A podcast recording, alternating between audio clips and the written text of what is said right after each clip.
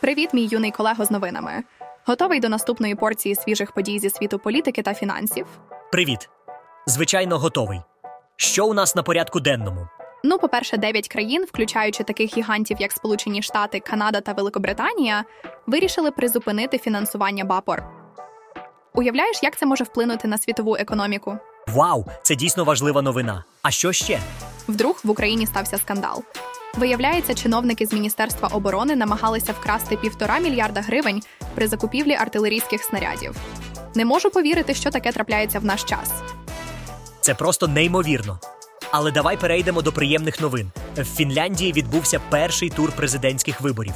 Це особливо важливо, оскільки Фінляндія вступила до НАТО. О, це дійсно цікаво. Ну що ж, давай обговоримо всі ці новини докладніше.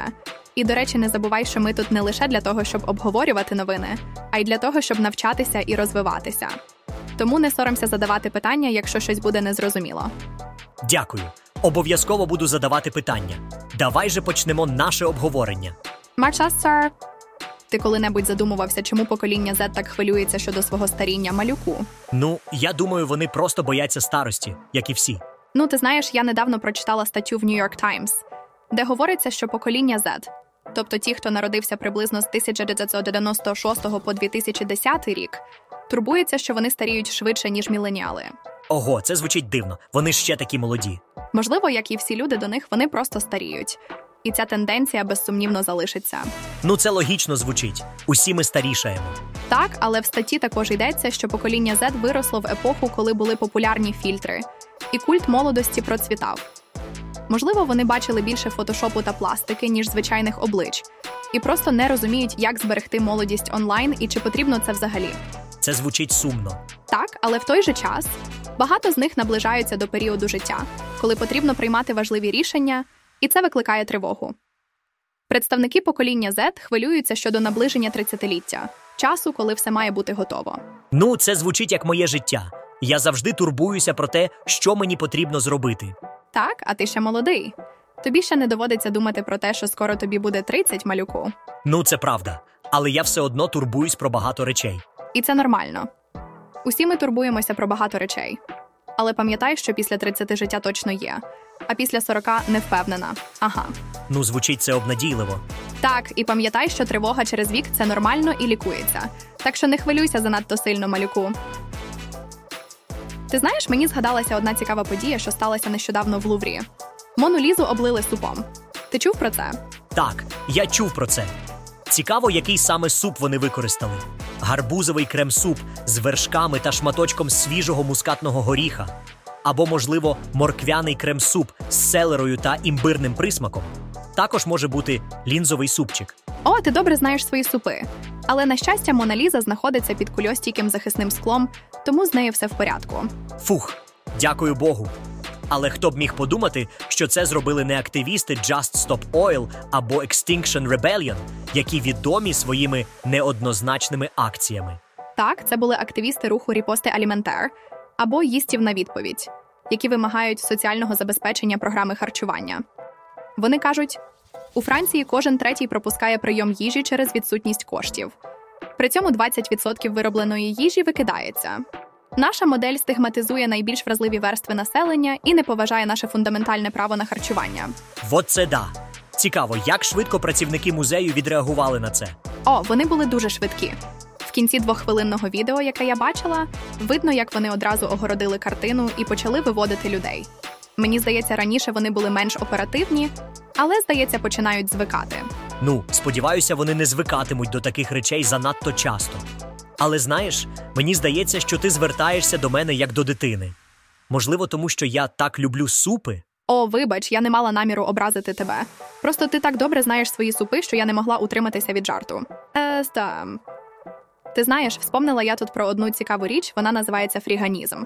Ти коли-небудь чув про це, мій маленький гурманчик? Фріганізм? Ні, не чув.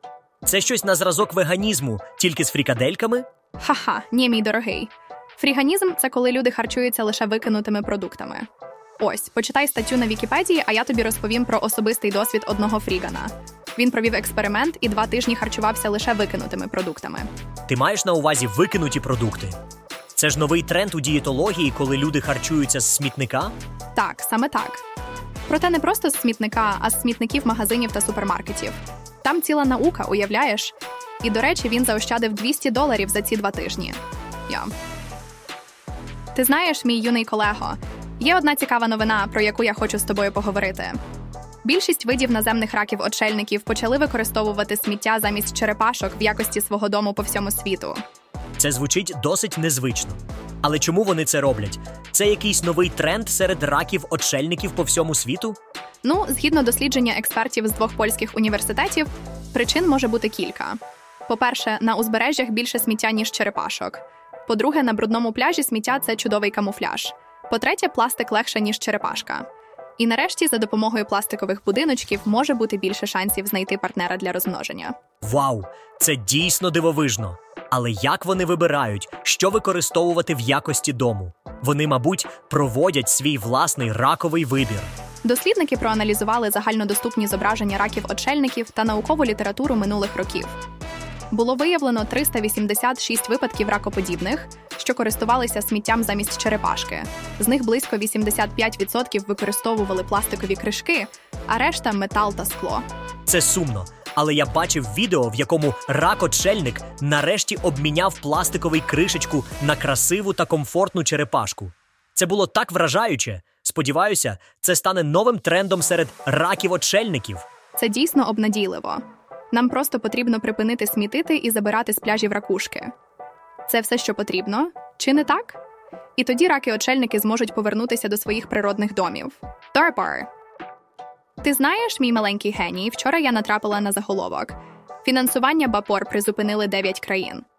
І я подумала: а що таке Бапор? О, я знаю. Це агентство ООН з допомоги палестинським біженцям.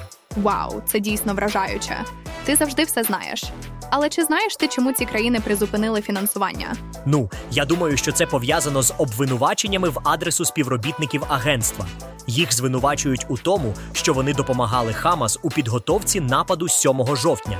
Точно. І уяви, генсек ООН Антоніо Гутереш заявив, що він не просто занепокоєний, а вжахнувся від почутого. Вау! Це дійсно страшно. Цікаво, що Бапор було засновано в 1949 році, а зараз кажуть, що одну з ізраїльських заручниць тримали в будинку у співробітника цього агентства. Це дійсно жахливо. Але знаєш, мене завжди цікавило, як такі речі можуть відбуватися прямо під носом міжнародних організацій. Це дійсно цікаве питання, але думаю, що відповідь на нього ми дізнаємося лише з часом. Ти знаєш, в Україні відбуваються цікаві речі. Уяви, чиновники Міністерства оборони спробували вкрасти з бюджету півтора мільярда гривень на закупівлю артилерійських снарядів. Це близько 40 мільйонів доларів. Вони мали купити 100 тисяч мінометних пострілів для ЗСУ, а купили нічого. Але гроші, на щастя, повернули в бюджет. Вау, це ж цілий купа грошей. І вони просто хотіли їх вкрасти. Але чому вони не купили ці постріли? Отже, ось у чому справа. Це лише вершина айсберга. Адже є ще Гринкевичі, батько і син, які вигравали тендери на поставки одягу для ЗСУ і постачали його дуже низької якості, збагачуючись на війні і ведучи розкішне життя. Зараз вони за ґратами. Син навіть втік з домашнього арешту і намагався незаконно перетнути кордон України десь в Одеській області, але його затримали. Вау, це звучить як сюжет якогось кримінального фільму, але ж це реальне життя. І що зараз відбувається в Україні? Війна триває. Кожен день Російська атакує Україну шахідами, балістичними та крилатими ракетами, авіаційними бомбами. Тим часом у США ще не затверджений пакет допомоги Україні, а хтось просто так бере і переводить сотні мільйонів гривень на свої рахунки. Це просто неймовірно, але ж мають же бути і хороші новини, правда?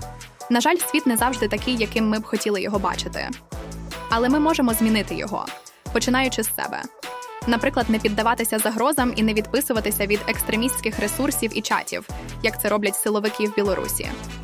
І пам'ятай, що навіть у найтемніші часи завжди є місце для світла і надії. А ти знаєш, мій маленький політичний аналітик, всі ці питання про війну і безпеку безумовно важливі і серйозні. Але давай трохи відволікемося від цієї теми і перейдемо до політики. Ти чув про останні президентські вибори в Фінляндії? О, так. У Фінляндії вчора відбувся перший тур президентських виборів. І знаєш, що цікаво? На відміну від більшості європейських країн, президент Фінляндії має виконавчу владу у розробці зовнішньої політики та політики безпеки. Особливо коли йдеться про країни, які не входять до ЄС, наприклад, про США, Росію та Китай. Вау! Так, отже, президент Фінляндії це не просто символічна постать, як у деяких країнах, а справжній гравець на політичній арені. І він також виконує функції верховного головнокомандувача фінськими збройними силами. Так що в контексті останніх подій вибори мають велике значення. Точно, це перші президентські вибори з того часу, як Фінляндія стала членом НАТО. Другий тур відбудеться 11 лютого. І знаєш, що ще цікаво? Усі кандидати погоджуються, що потрібно посилити безпеку і продовжувати допомагати Україні. Ну, будемо слідкувати за цими виборами. І, до речі, не забудь розповісти, якщо трапиться щось цікаве. Обов'язково. І до речі, на Нінтендо обов'язково знайдеться щось цікаве. Ну, ти й шутник. Але давай повернемося до нашої теми. Ти знаєш, мій маленький геній, нещодавно я грала в покемон на Нінтендо, і мені потрібно було вибрати ім'я для героя, який буде моїм другом і суперником в грі. І я вибрала ім'я Джейвон. Джейвон. Це ж ім'я того темношкірого хлопчика в окулярах, як у Гаррі Поттера, який завжди з тобою веселиться, чи не так? Це було дійсно цікаво. Нещодавно цей маленький хлопчик влаштував нам невеликий скандал. Він відмовився їсти і в пориві гніву випадково викинув тарілку, яка впала йому на ногу. Майже відірвав палець. Ой, це звучить як щось, що він би точно зробив. Він завжди такий незграбний. І найсмішніше в тому, що спочатку він ковзав, а тепер чекає, коли відійде ніготь. І при цьому він дуже пишається собою. Ахаха, це так схоже на Джейвона. Але знаєш, він недавно помітив, що ми звертаємося до нього як до дитини. І він сказав: Я не малий, я вже великий. О, це так схоже на нього.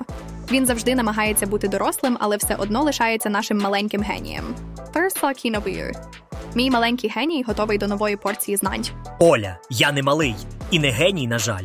Але так, я готовий. Добре, вибач, більше так не буду говорити. Отже, вийшла нова гра під назвою Pal World. Це відкритий світ, де мешкають істоти, які підозріло нагадують покемонів. Зачекай, ти кажеш, вони схожі на покемонів? Це звучить цікаво. І що з ними потрібно робити? Отже, це дійсно цікаво. Їх можна вбивати, приручати або робити і те, і інше. Це якась суміш Pokemon Let's Go Pikachu та Horizon на мінімалках. Цікаво, що вони навіть не соромляться цього схожості. Вау, це звучить як щось абсолютно нове. Але чи не буде Pokemon Company проти такої схожості? Чудове запитання. Пишуть, що компанія Pokemon буде розбиратися, чи не порушуються авторські права. Але я вважаю, що творці Palworld повинні були б цьому бути готові, адже їхні тваринки дуже смішно нагадують покемонів. І це не жарт. Ну, буде цікаво спостерігати. Будемо слідкувати за розвитком подій. І до речі, я все ще не геній Оля. Ха-ха. Замітно. Мій маленький. Ой, має бути. Мій великий негеній. Тепер, коли ми обговорили ігрові новини, давай переключимося на щось більш звичайне. Ти знаєш, який салат знову у моді, мій маленький гурмане? Хм, можливо, Цезар? Браво! Ти угадав мій маленький умник. Газета NYT пише, що меню це капсула часу в культурі, що відображає комфорт, звички, смаки та цінності тої чи іншої епохи. Цікаво, яка ж це епоха, коли Цезар знову в моді. Це епоха міленіалів? Ого, я вгадав. Точно, мій маленький умник. Мені здається, Цезар був популярний в міських ресторанах, коли я навчалася в університеті. Так що, можливо, міленіали скучають за своєю безтурботною молодістю. Або просто люблять смачний салат. Я теж не відмовився. Точно. Ведь Цезар це великий і передбачуваний салат з яйцем, горою айсбергу в соусі, курячим філе на грилі, підсушеним хлібом і твердим італійським сиром. Майже comfort food. На нашій щомісячній зустрічі з подругами троє з нас четверох замовили Цезар. Ха-ха, ну і вибір у вас був. Я б теж обрав Цезар. Так, там було всього два салати на вибір, але знову ж таки, один з них був саме старий добрий Цезар. Ну, тоді я теж хочу Цезар на вечерю. Можна, можна. Добре, домовились, мій маленький гурмане. Поки я готую, розповім тобі про фотопідбірки Reuters, чемпіонат з тенісу Australian Open та фестиваль повітряних куль у Швейцарії. І покажу зображення від Ліани Фінк. Романтика. Я позбочусь про тебе. Реальність. Піклуйся про мене. О, це звучить цікаво. Розповідай, будь ласка. Привіт! Ти коли-небудь чув про FKJ? Якщо ні, то тобі просто обов'язково послухати його новий альбом Їланг Їланг EP. Це 20 хвилин просто неймовірної музики від 33-річного французького мультиінструменталіста. Він просто чарівник своєї справи. Ти коли-небудь задумувався, чому молодь так боїться старіти, мій маленький філософе? Наприклад, я вчора читала статтю в New York Times, де говорилося про те, що покоління Z, тобто ті, хто народився приблизно з 1996 по 2010 рік, дуже турбується про старіння. Цікаво чи правда? Дивно. Вони ж мають лише 27-28 років максимум. Чому вони так хвилюються? Вони вважають, що старіють швидше, ніж міленіали. Уявляєш, вони навіть порівнюють себе з молоком, яке швидко кисне. Я просто сміялася, коли читала це. Ну це ж смішно. Вони, мабуть, думають, що стрес старить їх. Так, саме так. Але в статті йдеться, що не варто винити їх у цьому. Вони виросли в епоху фільтрів і ейджізму, бачили більше фотошопу і пластики, ніж звичайних облич. І вони просто не розуміють, як зберегти молодість в онлайні і чи потрібно це взагалі. Ну, це логічно звучить. Але чому вони так хвилюються через 30-ліття? Вони хвилюються через наближення 30-ліття, часу, коли, на їхню думку, все має бути готово. Проте вони не уточнили, що саме має означати це все. Ну, це звучить як моя старша сестра. Вона завжди каже, що до 30 у неї має бути все: кар'єра, сім'я, будинок. Отже, саме так. І ось тепер у всіх зумери виросли на очах, і вони трохи в шоці. Але знаєш що? Після 30 життя точно є, а от після 40 не впевнена. Ахах. Ну ти жартуєш чи не так? Звичайно, жартую. У будь-якому віці можна знайти щось хороше. Головне не боятися старіти. Знаєш, коли ми говоримо про старіння і зміни, це чудово переключає нас на іншу тему. Що ти думаєш про незвичайні акції протесту? Наприклад, нещодавно в Луврі облили супом Мону-Лізу. Так, я чув про це. Це було не просто обливання супом, це був кулінарний акт вандалізму. Цікаво, що це був не просто суп, а схоже на гарбузовий крем-суп з вершками і щіпкою свіжого мускатного горіха або морквяний крем-суп з селерою і імбиром. Також можливий супчик з чорносливом. Я не знаю, як вони обрали саме цей суп, але це точно не був звичайний бульйон.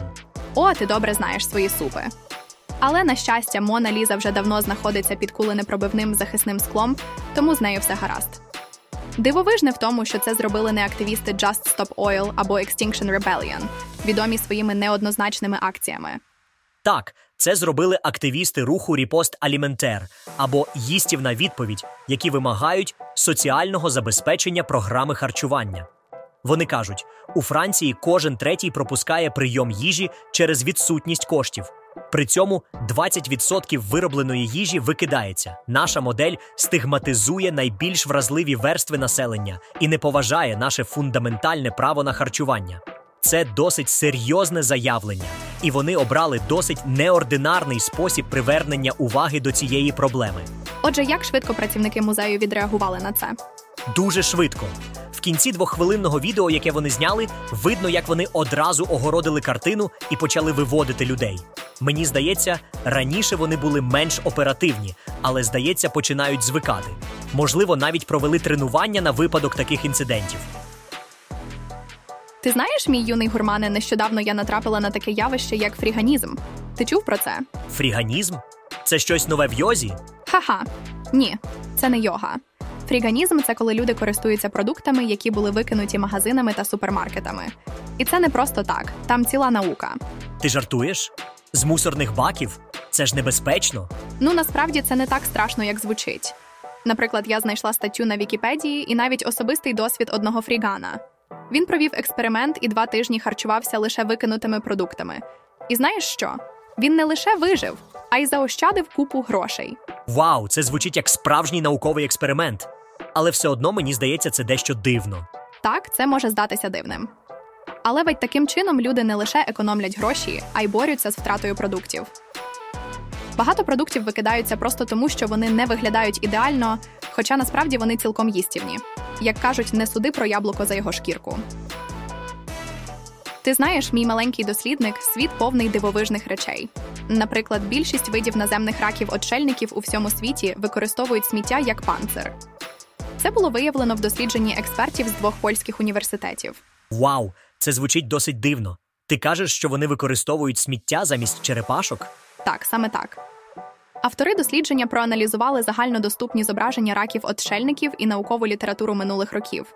Було виявлено 386 випадків ракоподібних, які використовували сміття замість черепашок. З них близько 85% використовували пластикові кришки, а решта метал та скло. Але не хвилюйся, вони не збираються відкривати власну сміттєзвалище. Неймовірно, чому вони це роблять? За думкою вчених, причин для цього може бути кілька: на узбережжі більше сміття, ніж черепашок. На брудному пляжі сміття це чудовий камуфляж. Пластик легший, ніж черепашка. За допомогою пластикових будиночків може бути більше шансів знайти партнера для розмноження. Але звісно, це не означає, що вони стають майстрами маскування.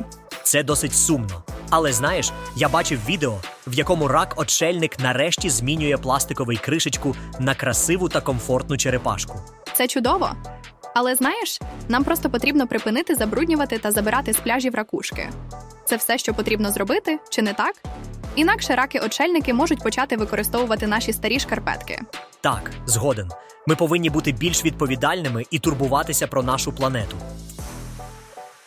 Оля, ти чула про останні новини щодо агентства ООН з допомоги палестинським біженцям БАПОР? Так, партнери, я бачила заголовок фінансування БАПОР призупинили 9 країн. Спочатку я навіть не знала, що таке БАПОР, але виявляється, це агентство ООН, яке допомагає палестинським біженцям. Цікаво, чи не так? Дійсно цікаво. Чому вони призупинили фінансування? Виявляється, співробітників агентства обвинувачують у тому, що вони допомагали Хамас у підготовці нападу 7 жовтня. Уявляєш? Це майже як я допомагала б тобі готувати каву, тільки набагато серйозніше. Вау, це серйозне звинувачення. Що на це каже ООН? Генсек ООН Антоніо Гутереш заявив, що він в шоці від почутого. Він навіть не занепокоєний, а в шоці. Мабуть, він так само в шоці, як і я, коли дізналася, що кава в нашому офісі закінчилася. Це дійсно жахливо. А які країни призупинили фінансування? США, Канада, Австралія, Великобританія, Німеччина, Італія, Нідерланди, Швейцарія та Фінляндія. Це майже як усі твої друзі раптово вирішили не приходити на твій день народження. Цікаво, коли було засновано БАПОР? Бапор було засновано у 1949 році, і зараз кажуть, що одну з ізраїльських заручниць тримали в будинку у співробітника цього агентства. Це майже як коли б ти виявив, що твій сусід суперзлочинець з коміксів. Це дійсно жахливо. Сподіваюся, що все вирішиться. Форд Опелік Есор.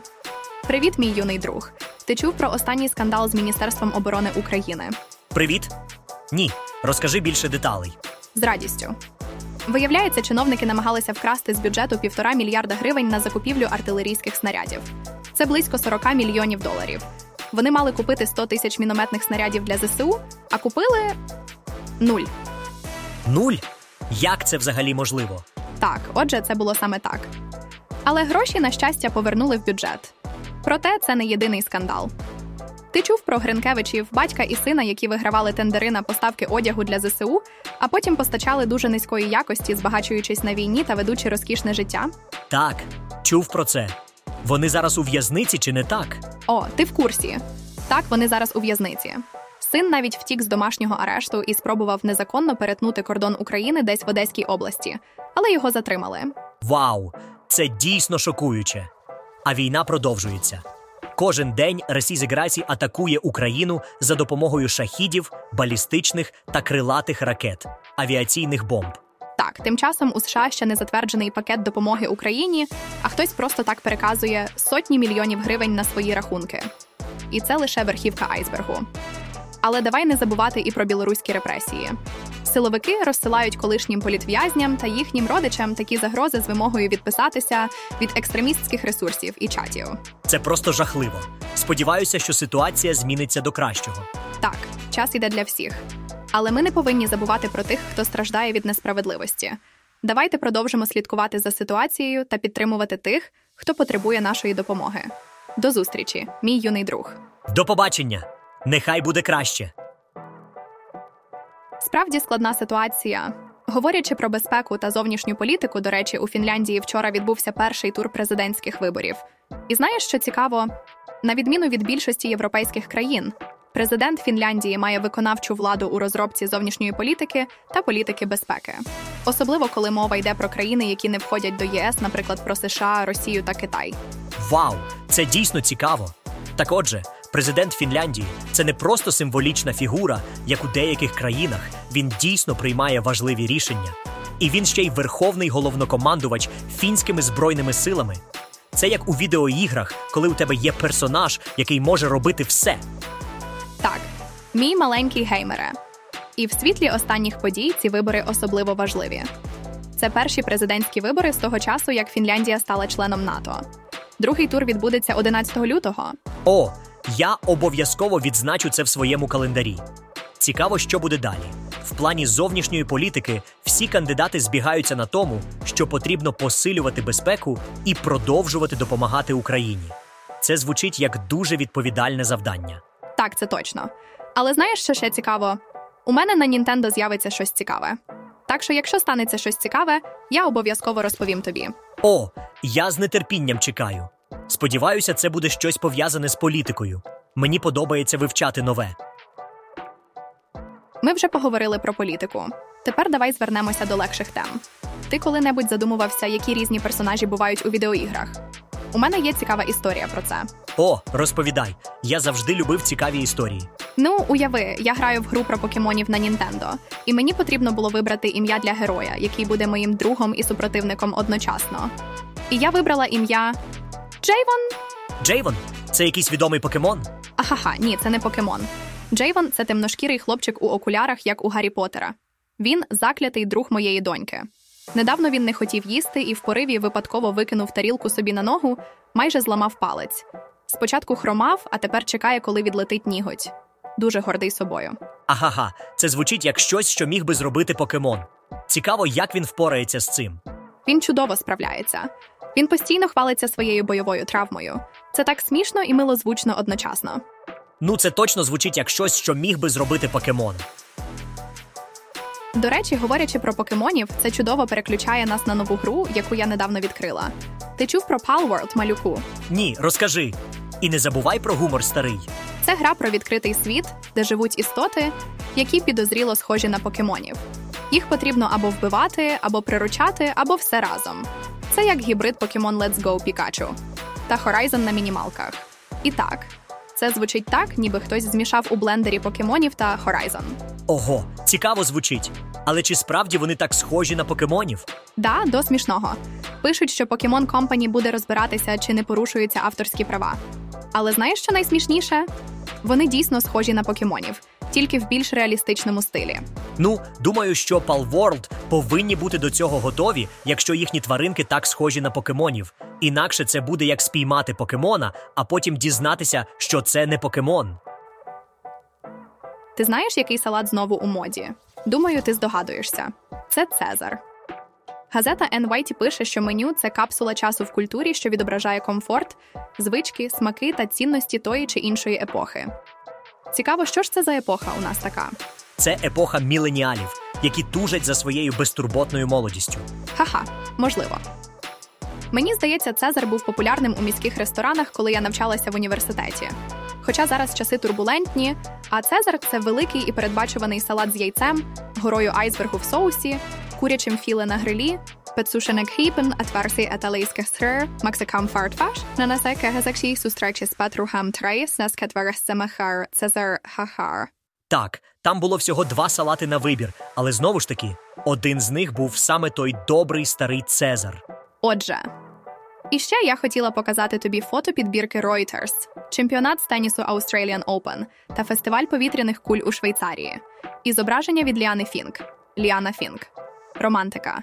Я позабочусь про тебе. Реальність. Піклуйся про мене. О, це цікаво. Обов'язково подивлюся. І до речі, я теж люблю салат Цезар.